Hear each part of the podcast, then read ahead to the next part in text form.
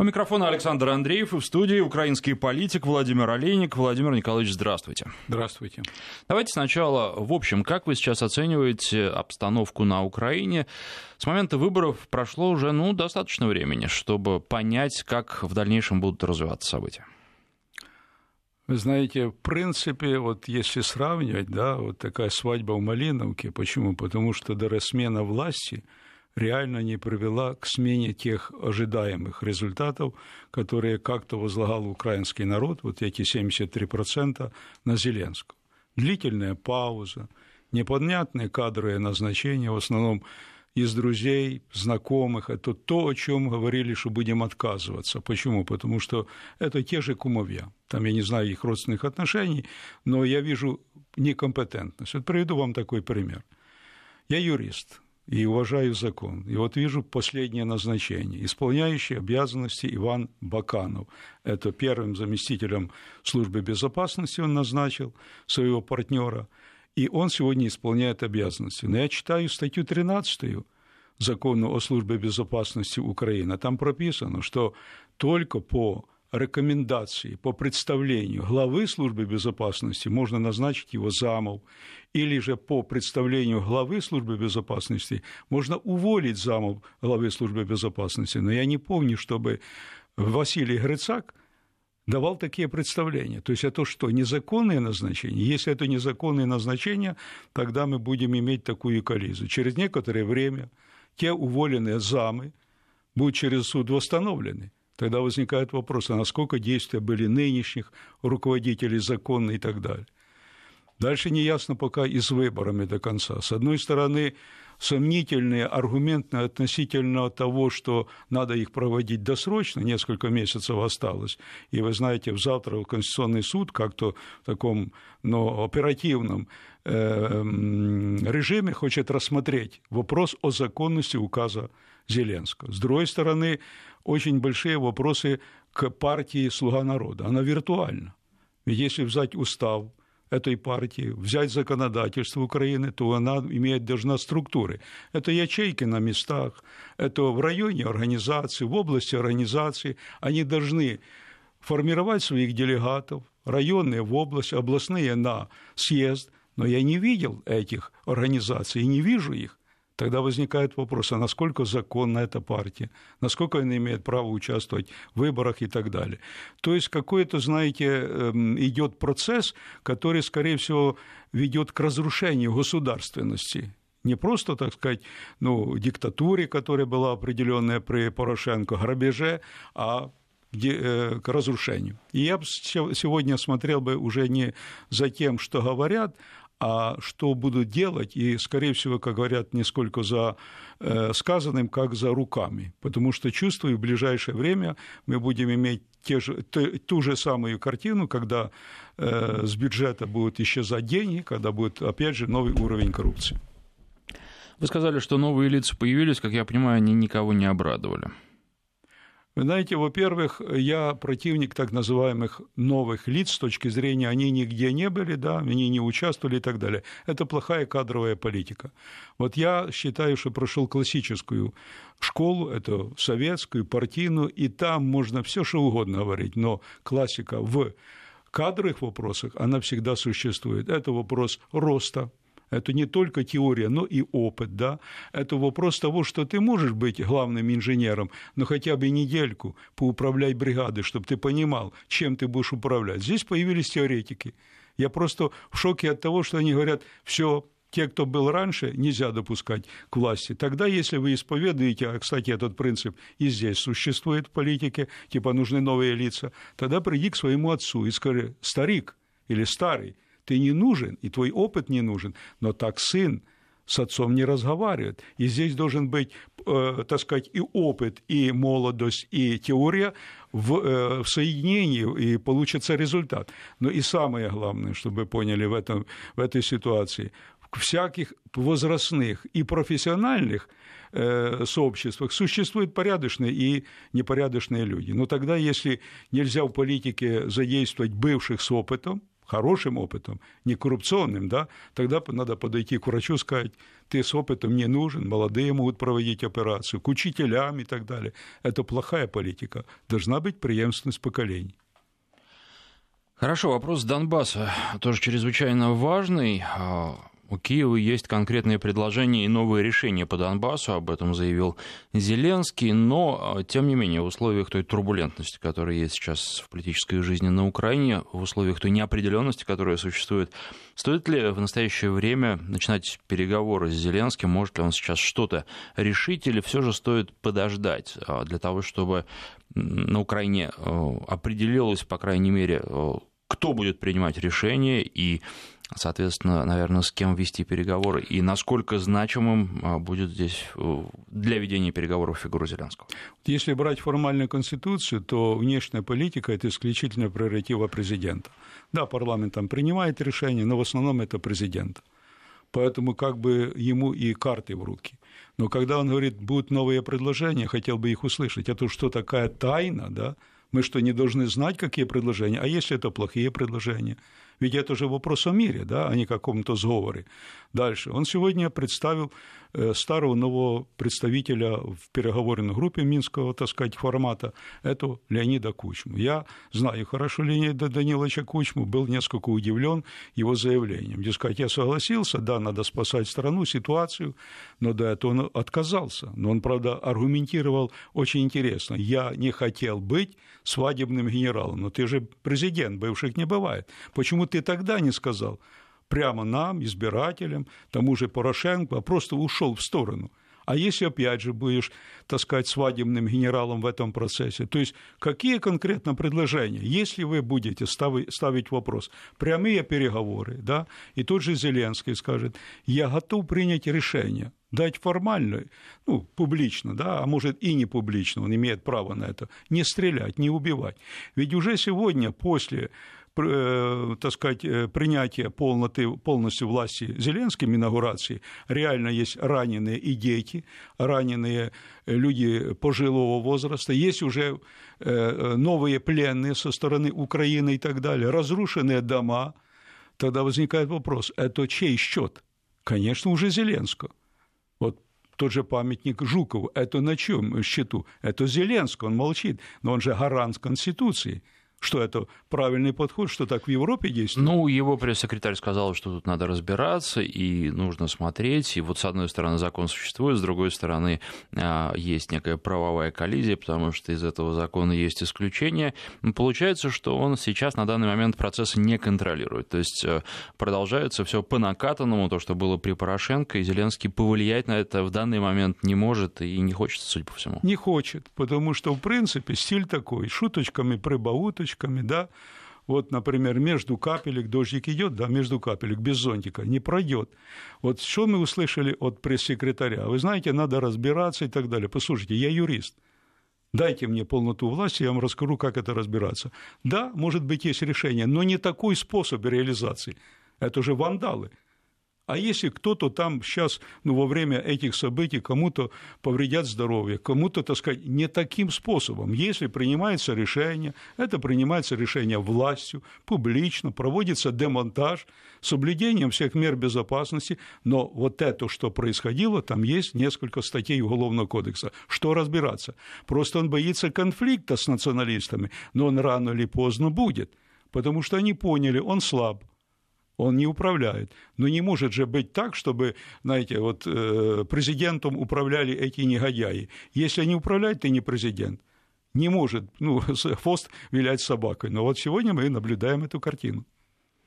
По поводу международных встреч Зеленского, он отправляется в европейское турне и запланированы переговоры с президентом Европейского Союза Дональдом Туском, президентом Еврокомиссии Жаном-Клодом Юнкером и генсеком НАТО Йенсом Столтенбергом, а также, ну, с другими высокопоставленными европейцами. Как вы считаете, это переговоры для чего? Для того, чтобы просто исключительно познакомиться или будут обсуждаться какие-то конкретные Это приблизительно то, что мы наблюдали, шурму, шурму покушать и так далее.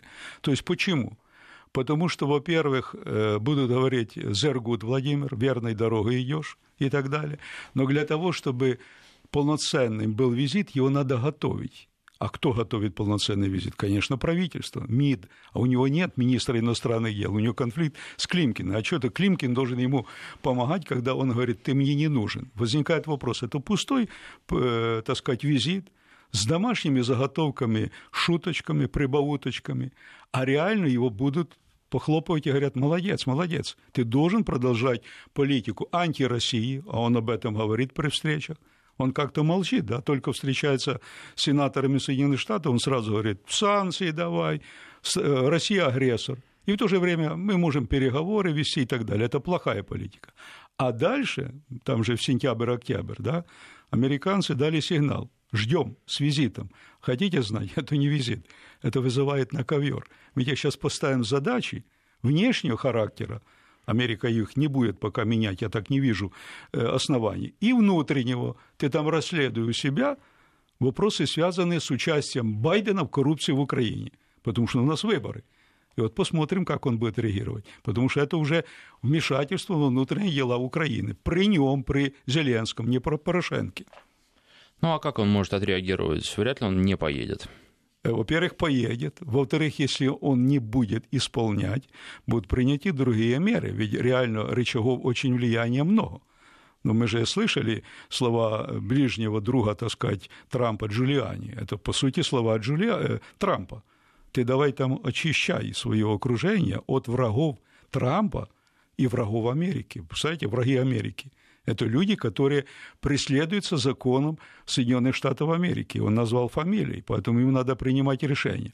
Ну, а самый главный вопрос, о котором он будет говорить там в Европе, дайте денег. Ведь реально надо сегодня возвращать все долги, но и просить кредит. Но если ты в отставку отправил правительство, точнее, не имел это право, правительство воспользовалось этим э, предложением и умыло руки, да, парламент, так ты бери на себя. То есть они полностью, все проблемы связаны сегодня с тарифами, с повышением цен, вот с первого, ну, с второго июня пойдет цена на топливо, на газ и так далее. В дальнейшем переговоры по транзиту газа переложили на Зеленского, он в спортзале, а он шаурму есть, а он куда-то там выезжает и так далее. Этот визит пустой.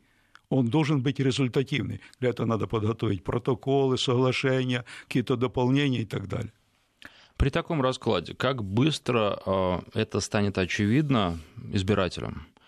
Как быстро электорат, граждане Украины разочаруются в новом президенте, если ничего не будет сделано? Перефразирую, считать Зеленского будут по осени.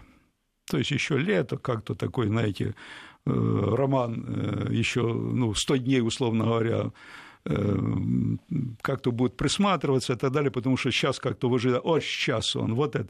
Ну, вот если он получит еще полноту всей власти, а шанс такой есть, что он будет, условно, где-то контрольный или с кем-то, контрольный пакет формирования правительства, послушайте, он уже не скажет, вы знаете, тарифы не моё, посмотрите Конституцию. Ему говорят, премьер твой, большинство твое, вся ответственность на тебе. И вот тогда вот этот клубок всех проблем будет, безусловно, так сказать, ну, катиться полностью на самого Зеленского. Реально, вот от любви, а точнее от ненависти к любви один шаг, да, а от любви к ненависти полшага. Это будет обвал полный. Но и особого очарования нет. Ведь тридцать процентов это электорат, который голосовал в первом, так сказать, туре. По сути, где-то его, может быть, молодые и так далее. А все остальные сорок три, которые во втором туре, это против Порошенко. Вот они могут сыграть такую кумулятивную, так сказать, ну, удар, который скажет, ребята, а вы что, не видели? Мы просто против Порошенко. Но реально убрали. Но это же вообще ничего не делает.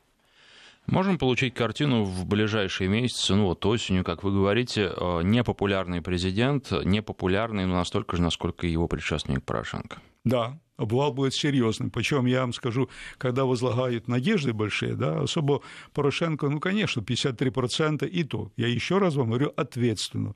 Думаю, в ближайшее время мы узнаем от членов Центральной избирательной комиссии предыдущего состава, что Порошенко дописали двадцать где-то процентов. Об этом уже разговор внутри идет. Почему и Центральная избирательная комиссия, нарушение сроков пребывания при власти, она была до последнего дня. Был такой договор. Мы тебе подписываем, американцы гарантом, гарантом выступили, потому что надо было быстро в первом туре. Два тура – это время затянуть, а тут Россия агрессор, надо срочно переходить к действиям.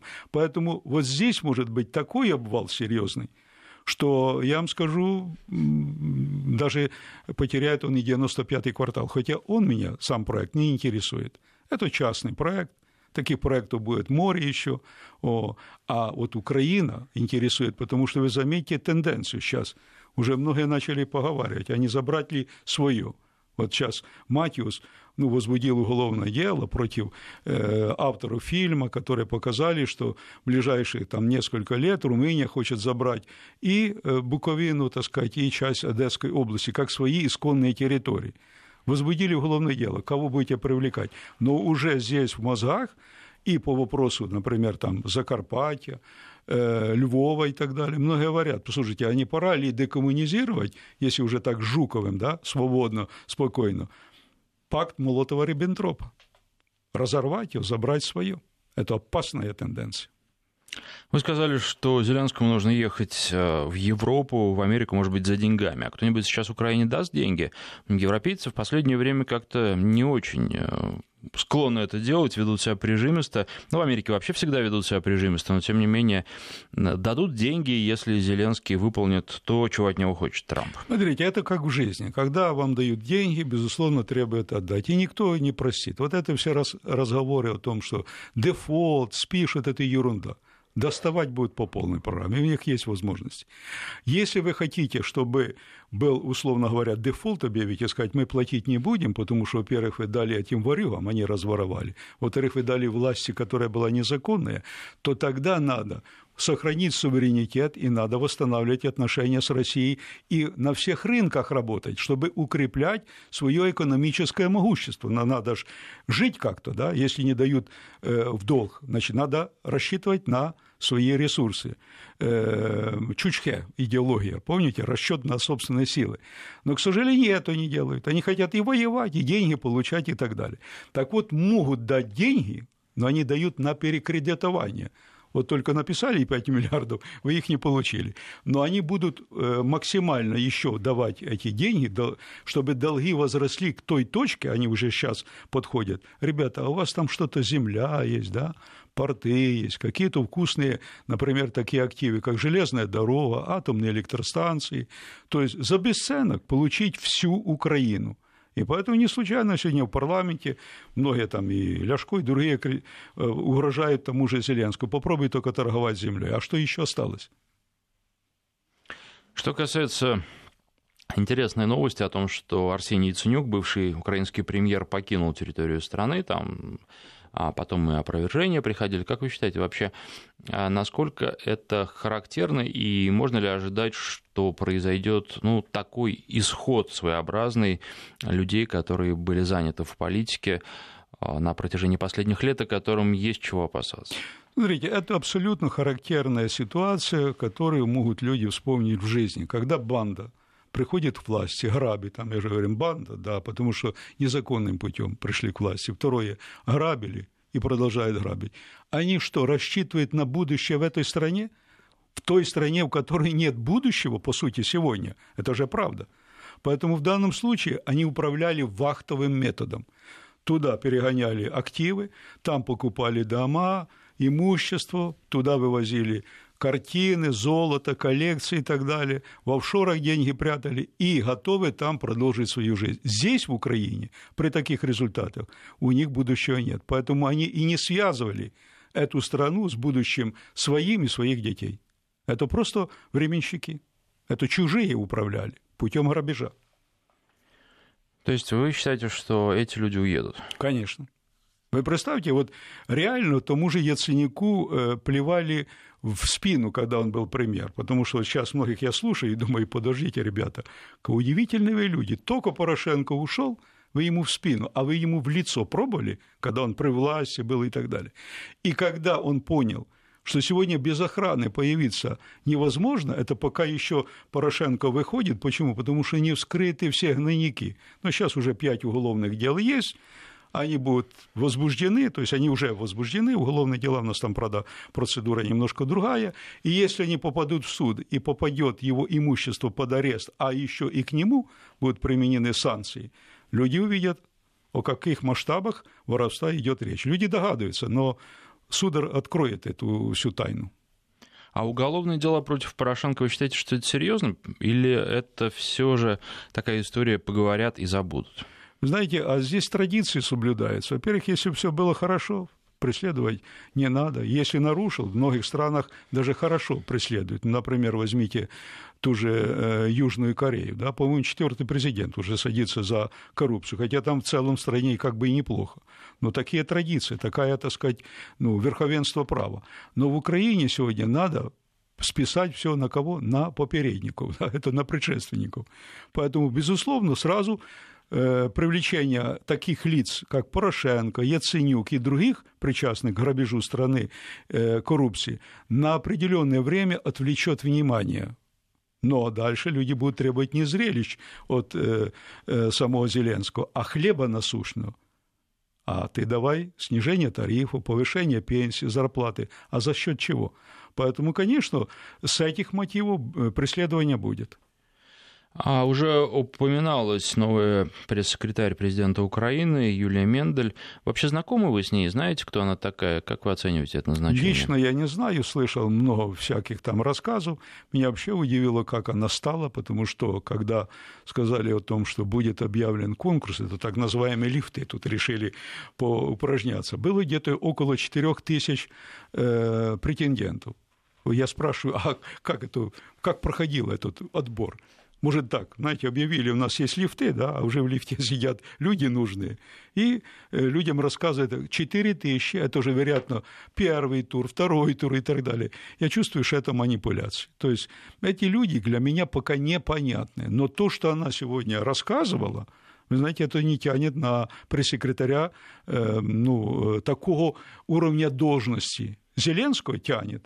Так себе пошутила, сказала, мы будем разбираться, ну, вы сами процитировали, будем разбираться. И так, а что там разбираться?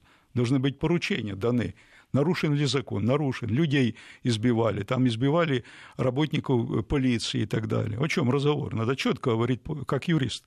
Тем более, что Зеленский по образованию юрист. Ну, то есть, получается, что, в общем, вы тоже не очень довольны этим назначением, и, наверное, пресс-секретарь – это такая работа, когда его нужно подбирать индивидуально, и нужно, в общем, смотреть на личные качества, на совместимость. То есть пресс-секретарь должен быть для главы государства, для того, на кого он работает, комфортен. А вот есть ли такое при каком-то конкурсном отборе, большие сомнения это вызывает. При и ваш и Конституция Российской Федерации Украины не предусматривает передачу полномочий президента никому. Поэтому она должна дать трактовку того, что сказал президент. Он дает посыл, но не должна она преувеличивать что-нибудь или преуменьшать. А здесь надо чувствовать друг друга. То есть здесь надо поработать. И если ты не работала, тогда вот эта притирка может обратиться смешными ляпами, которые мы будем видеть в ближайшее время. Напоминаю, что в студии украинский политик Владимир Олейник. Сейчас делаем перерыв на новости, после них продолжаем. девятнадцать часов тридцать четыре минуты в Москве. В студии, напомню, украинский политик Владимир Олейник. Владимир Николаевич, Константинопольский патриарх Варфоломей признал, что Киевского патриархата никогда не существовало, а также сказал, что создание и предоставление автокефалии так называемой Православной Церкви Украины, ПЦУ, никак не связано с политикой. Как вы считаете, с чем подобные заявления связаны, и вообще не пошел ли он на попятное, особенно учитывая то, что ему, в общем, пригрозили тем, что надо заканчивать с а, украинской темой, иначе у него у самого возникнут очень существенные проблемы. Конечно. Дело в том, что мы должны помнить э, такой уже проверенный временем принцип «Богу Богове, кесарю кесарю». И вот когда чиновники вмешались в этот процесс, потому что процесс объединения, разъединения церков, он очень сложный. Мало того, что вы можете прийти и сказать, я независим, надо, чтобы другие признали. Если они не признают, ваше заявление ничего не стоит. И тут вдруг Порошенко сказал, я более эффективный, чем тот же Ющенко, который пытался этот процесс тоже реанимировать и провести до конца. И он пошел путем чего? Коммерческим. Взятки. О деньгах не буду говорить, не стоял свечой, не знаю. Но то, что он предложил имущество Варфоломею и целый перечень, и подписал соглашение, послушайте, это беспрецедентный случай. Церковь отделена от государства. Не имеет значения, какая это церковь. внутренняя на территории Украины или какая-то мировая и так далее, она делена. Он подписал соглашение, пообещал ему, конечно, по сути, взятку дал. Реально начали ускорение по Томосу, создание ПЦУ. Но и тут в основе был обман. Тот же Филарет сказал: да меня обманули. Они обещали, что я буду иметь статус, влияние, а решили отстранить. Но внутри произошел большой конфликт, ведь все идет вокруг денег. Самые вкусные приходы, это относительно поступлений и так далее, это Киев, Киевская область. И там Филарет сохранил свое влияние. Но он, когда увидел, что Епифаний начал, по сути, его ученик, его выдвиженец, против него политику и отстранить его в дальнейшем, он начал вспоминать, что, ребята, а никакой ПЦУ нет. Есть сегодня Украинская Православная Церковь Киевского Патриархата. И заявление Варфоломея для него ничего не значит, потому что уже сегодня он собирает, собрал священников для обсуждения этой темы. Я вам скажу, знаете, ни одного там президента пережил Филарет. Они не знают, с кем они еще связались. Я думаю, он восстановит свое влияние, потому что Епифаний реально это искусственный проект. Он был создан под давлением. СБУ работала, полиция работала, администрация президента работала. Сегодня никто не ездит с этим Томосом, никто не доводит до плана на, на уровне области, района. А сколько же церков перешло в ПЦУ? То есть это секта. Это проект под Порошенко, чисто политический. Этот проект, на ваш взгляд, закончен, и мог бы Зеленский набрать здесь какие-то политические очки, если бы действовал разумно и так, как этого хотят избиратели, ну и верующие есть? Я вам скажу, во-первых, он заигрывает со всеми. Он встречался, он говорит, да, ПЦУ, да, Томос и так далее, хотя перед этим мы помним его жесткие и жестокие шутки, да, термос. Потом как бы извинился, но об этом нам сказал Филарет. Он это публично не говорил. Но я думаю, к Томосу относится как к термосу. Это правда. Потому что если он верующий человек, он не может оскорблять чувства других верующих. Но когда он посмотрел, и я, например, не оскорбляю, я просто знаю, что это абсолютно не церковь для меня. Для меня церковь – это моя родная Украинская Православная Церковь Московского Патриархата, я прихожанин.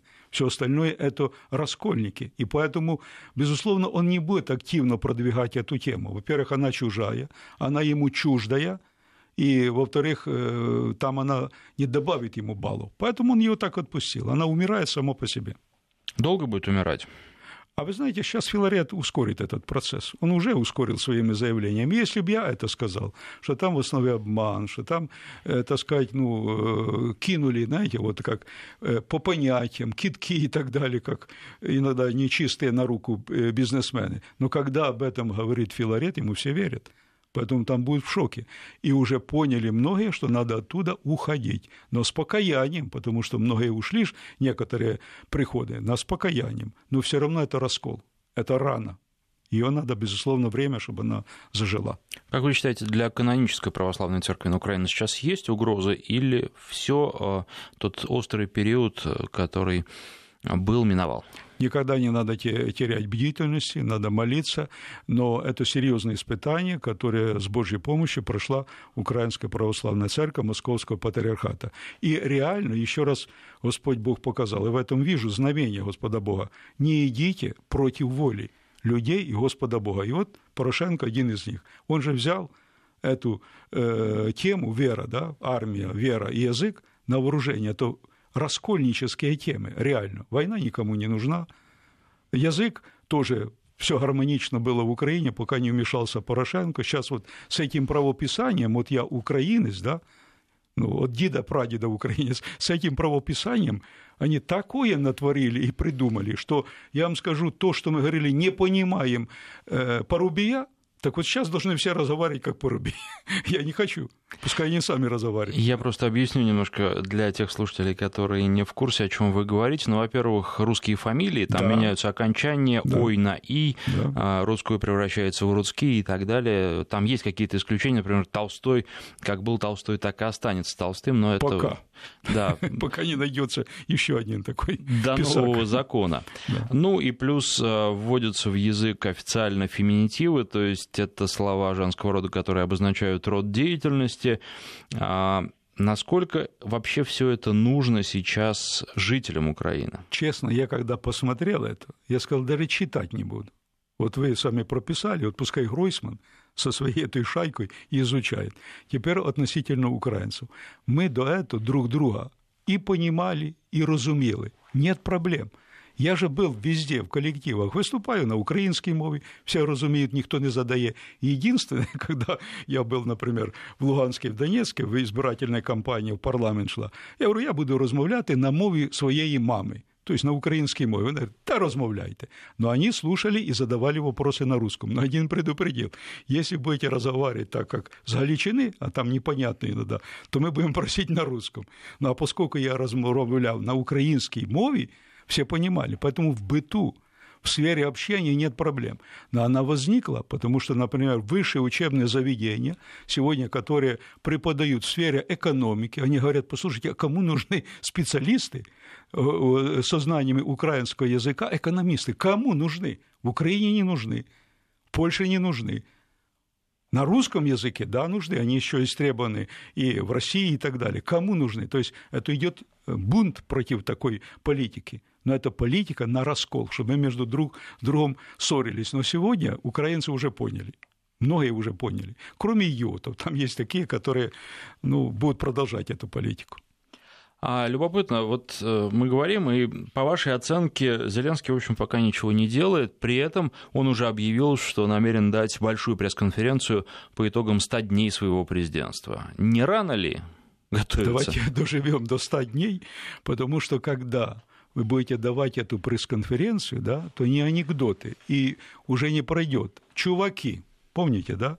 Это уже стыдно. Чуваки, о, бла-бла-бла, это не пройдет. Будут спрашивать сто дней, кадровые решения будут критиковать, будут критиковать вопросы мира. Помните, как он сказал? Он же удивил, удивил по сути, зал, аплодировали. Он сказал, да плевать мне на мою рейтинг, да плевать на должность. Я все сделаю, жертвуя этим, чтобы был мир. Но сегодня уже его счет на жертвы и разрушение и пленных.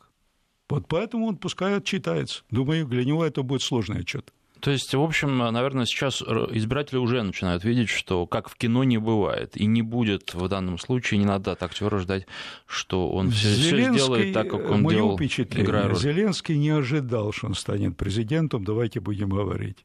Я на инаугурации, когда проходила инаугурация, смотрел за лицами, да, и обратил внимание, сидела супруга, первая леди, она была в каком-то неплохом таком настроении, мама рядом, а вот его отец сидел грустный, я смотрел на лицо его отца, он знает своего сына, он понимает, куда он попал, и реально сегодня вот в сфере шоу-бизнеса, да, шуток, он как рыба в воде, а вот в политике он как рыба, выброшенная из воды. И он задыхается. И реально сегодня люди увидят, что не тот Зеленский, который ожидали. Это не тот слуга народа, который в фильме. Это не Василий Петрович. Хотя там все сказки. Как Василий Петрович решал сложные вопросы простым методом. Это посадить, это убрать, это негодяи и так далее. Сложнее жизнь, оказывается. Получается, что, в общем... Наверное, это определяется и масштабом личности, в том числе, и жизненным опытом, и многими еще вещами, потому что ведь, наверное, ни в одной стране мира нет каких-то институтов, которые бы готовили президентов. Здесь все очень индивидуально, плюс этот человек, наверное, должен каким-то образом оказаться в нужном месте в нужное время, потому что э, страна, наверное, любая в каждый конкретный момент требует определенных каких-то качеств, человека с определенными качествами. Вот если удается такого подобрать, который нужен, тогда да, он обеспечивает э, движение вперед. Но э, уж если ты стал президентом, то делай, что должен, и будь, что будет. Не может, это не способен на это Зеленский. А если он не знает, что делать? Вы понимаете? То есть, смотрите, вот какой-то элемент шоу в выборах президента, парламента существует, да. Есть там элементы шоу, это определенный гротеск, там игры и так далее, какие-то шутки и так далее. То есть, есть там определенное шоу. Но результат какой? Говорят, послушай, мы от тебя требуем уже не шуток, а хлеба насущного. И он... выиграв этот конкурс, да, став президентом, он не понимает, что делать. Он понимает, что делать на сцене. Он поэтому ближе туда к сцене. Он приехал к своим, поплясал, попрыгал. Поэтому уже запланирована большая да, пресс-конференция. Все прекрасно. Поехал на концерт Монатика и так далее. Это все его. А вот управлять государством, уже сколько времени прошло, люди ж требуют каких-то результатов. Вот я вам скажу, будучи на его месте, да, а я тоже пытался подать документы и так далее. У меня бы этот парламент принимал бы законы каждый день, с утра до ночи, потому что было бы давление общества, те, кто стоял бы под парламентом и требовал, или работайте, или уйдите. Они же боятся этого давления. Они видят улицы, они оказывают давление, а он не может опираться на свой электорат. Электорат дома сидит. Вот как в фильме «Василий Петрович один остался», да, а трудовой коллектив учительский там остался. И народ не поддерживает его. Вот патовая ситуация. И он сам не знает, что делать, с чего начать. А у него много советчиков и олигархи, которые рассказывают то, что ты должен делать. То есть, в общем, он должен был действовать... Это не его конкурс. По поговорке «куй железо, пока горячо», но потому что есть поддержка, есть... Так он кует, вы понимаете, есть, только есть вопрос ресурс. Идет, во-первых, не железо, кует все подряд и так далее. И как? Ведь я еще раз говорю, ты должен быть готов.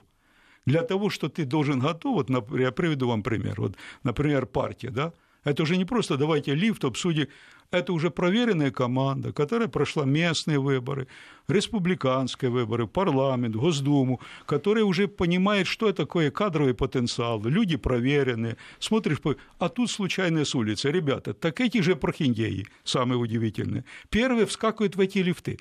Вы понимаете, непорядочные люди, которые говорят, может попробовать подставить плечо государству. Прохиндеи, которые были в одних партиях, во вторых, в третьих, сразу в лифты к нему, мезозеленскую. Сегодня все зеленеет. Почему? А сорок процентов рейтинг пока. Завтра пожелтеет, все убегут. Вот сегодня, сейчас Зеленского, чтобы вы поняли правильно, как молодого зеленого огурчика опускает потихоньку в рассол.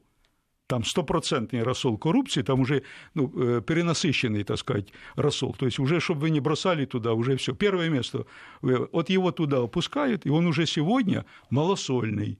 А через несколько время будет желтоватый. А через определенное время желтый. Народ говорит, так мы не кушать не будем этот огурчик и так далее. То есть его опускают, его обволакивают, гениальный и так далее. Он спортзальчик, и он туда-сюда. Поездки, прочее, прочее. Нельзя никакой европейской поездки сегодня. Если у тебя проблема, убивают твоих сограждан, там, это гражданский конфликт, куда отец и мать идут? На свадьбу, на день рождения, когда дома больные дети, когда есть проблема. Туда, где есть проблема. Приедь, поинтересуйся. Спроси у людей, что вам надо, чтобы прекратили войну. Нет, давайте поедем в Европу с визитом. Каким визитом? То есть получается, что этот человек, который не может сам, ну, недостаточно глубок, недостаточно аналитический ум, нет программы, нет многих вещей, которые должны быть, наверное, может быть, даже не публично заявлены, но тем не менее. Нет команды, которая может посоветовать, он сейчас один на должности, к которой не готов. Смотрите, вот я думаю, что вы тоже выбирали свою профессию, вот я не знаю, довольны, недовольны, но в крайнем случае выбор у вас был, вы выбрали эту профессию, точно так и он. Но когда вы попадаете на чужое место, да, вы сидите и думаете, скучно, там было хорошо, там было понятно и так далее. И ну, он всё, попал всё знакомо было. Случайно на чужое место. Вот если бы это был КВН, такое, знаете, масштаба, где Трамп соревнуется в шуточках, ну, по большому счету, без экономики, без внешней мировой политики и так далее, глобальной, он бы был бы прекрасным, потому что это интереснейший капитан. Но Украина и та политика, которая проводится в государстве, это не шоу. Это серьезнейшая вещь, от которой зависит жизнь людей. Поэтому он попал не в своей тарелке. А мы тут, а у него воля есть, а он думает, Господи, как же так случайно? А пошутили, знаете, потому что давайте попробуем. А народ говорит, да мы ее тебя избрали не президентом, а чтобы ты через нашу консолидированную позицию убрал этого негодяя. Поэтому я вам когда-то говорил, украинский народ научился убирать, но пока не научился выбирать. Сейчас Украине нужен свой Богдан Хмельницкий, который наведет порядок в стране. Будет верховенство права, будет защищен суверенитет. А сейчас эти все прохиндеи, Саакашвили и так далее, приехали ему помогать. Вы понимаете, это будет такая свистопляска, такое шоу, что разрушит государство. Сколько вы даете Зеленскому на, вас, на посту президента? Отбудет он свой срок? Нет, я думаю, Украина сейчас, во-первых, находится в глубоком э, кризисе конституционном, потому что все должны как-то работать консолидированно. Думаю, что выборы президента – это не через пять лет, в следующем году, Я так предполагаю, если так и дальше дело пойдет. Второе, это, безусловно, парламентские выборы, не только в этом году. И в следующем году тоже будет перезагрузка. Почему? Когда попадает слабый президент, да, вот слабый с точки зрения, ну, ему нужна сильная команда. Вот когда сильная команда, она может укрепить президента, потому что сильный глава администрации, было такое в Украине. Я знал таких сильных глав, ну, например, тот же Медведчук, тот же Табачник. Это сильные были главы администрации, которые понимали, о чем идет речь. Если слабая команда, теоретика, а там в основном, посмотрите на состав, это грантовская команда, Сороса команда, значит, еще больше влияния извне. Они не должны слушать, кто нам говорит извне, как делать, а должны слушать собственный народ. Тогда, безусловно, он слабый, команда слабая, страна слабая. Когда слабая страна, есть желание забрать то, что тебе не принадлежало. А я говорил как раз о территориях, присоединенных по договору Молотова-Риббентропа. Вот сейчас многие на это смотрят. Если все пойдет так, как вы говорите, на следующих президентских выборах будут ли шансы у людей, которые действительно могут ситуацию изменить и вывести страну из того кризиса, в который она попала? На президентский шаг, да? да ну, да. Во-первых, это должен быть запрос в обществе. Вероятно, он потихоньку формируется, потому что когда был сформирован запрос, это где-то семнадцатого года, шестнадцатого-семнадцатого, убрать Порошенко, все поняли, все, это страшная ошибка.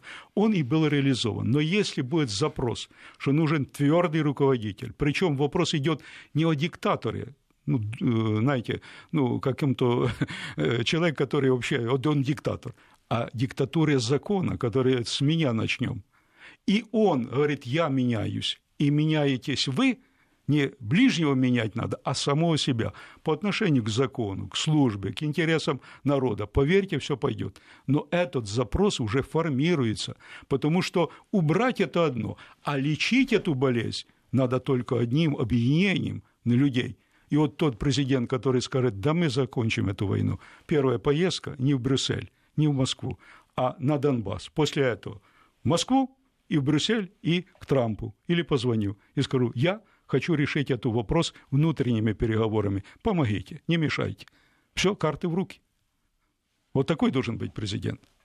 И вы считаете, что избиратели до такого президента дозреют, потому что, ну, распространенное клише, что президент в стране такой, как, которого заслужила страна, заслужили люди. А вы посмотрите на динамику. четырнадцатый год для меня был шок. Кто не скачет на москаль, вся страна скакала. О, Россия – это агрессор, Путин – агрессор и так далее. И тут вдруг, вот мы имеем сейчас социологию, семьдесят пять процентов за переговоры с Россией, да, до сорок процентов уже и дадим автономию Донбассу, давайте заканчивать войну. Видите, как меняется. Поэтому жизнь заставит поменять подходы к решению вопроса, и если хочешь жить, будешь искать того врача и хирурга, который способен дать тебе жизнь и надежду. Спасибо. Украинский политик Владимир Олейник был гостем студии.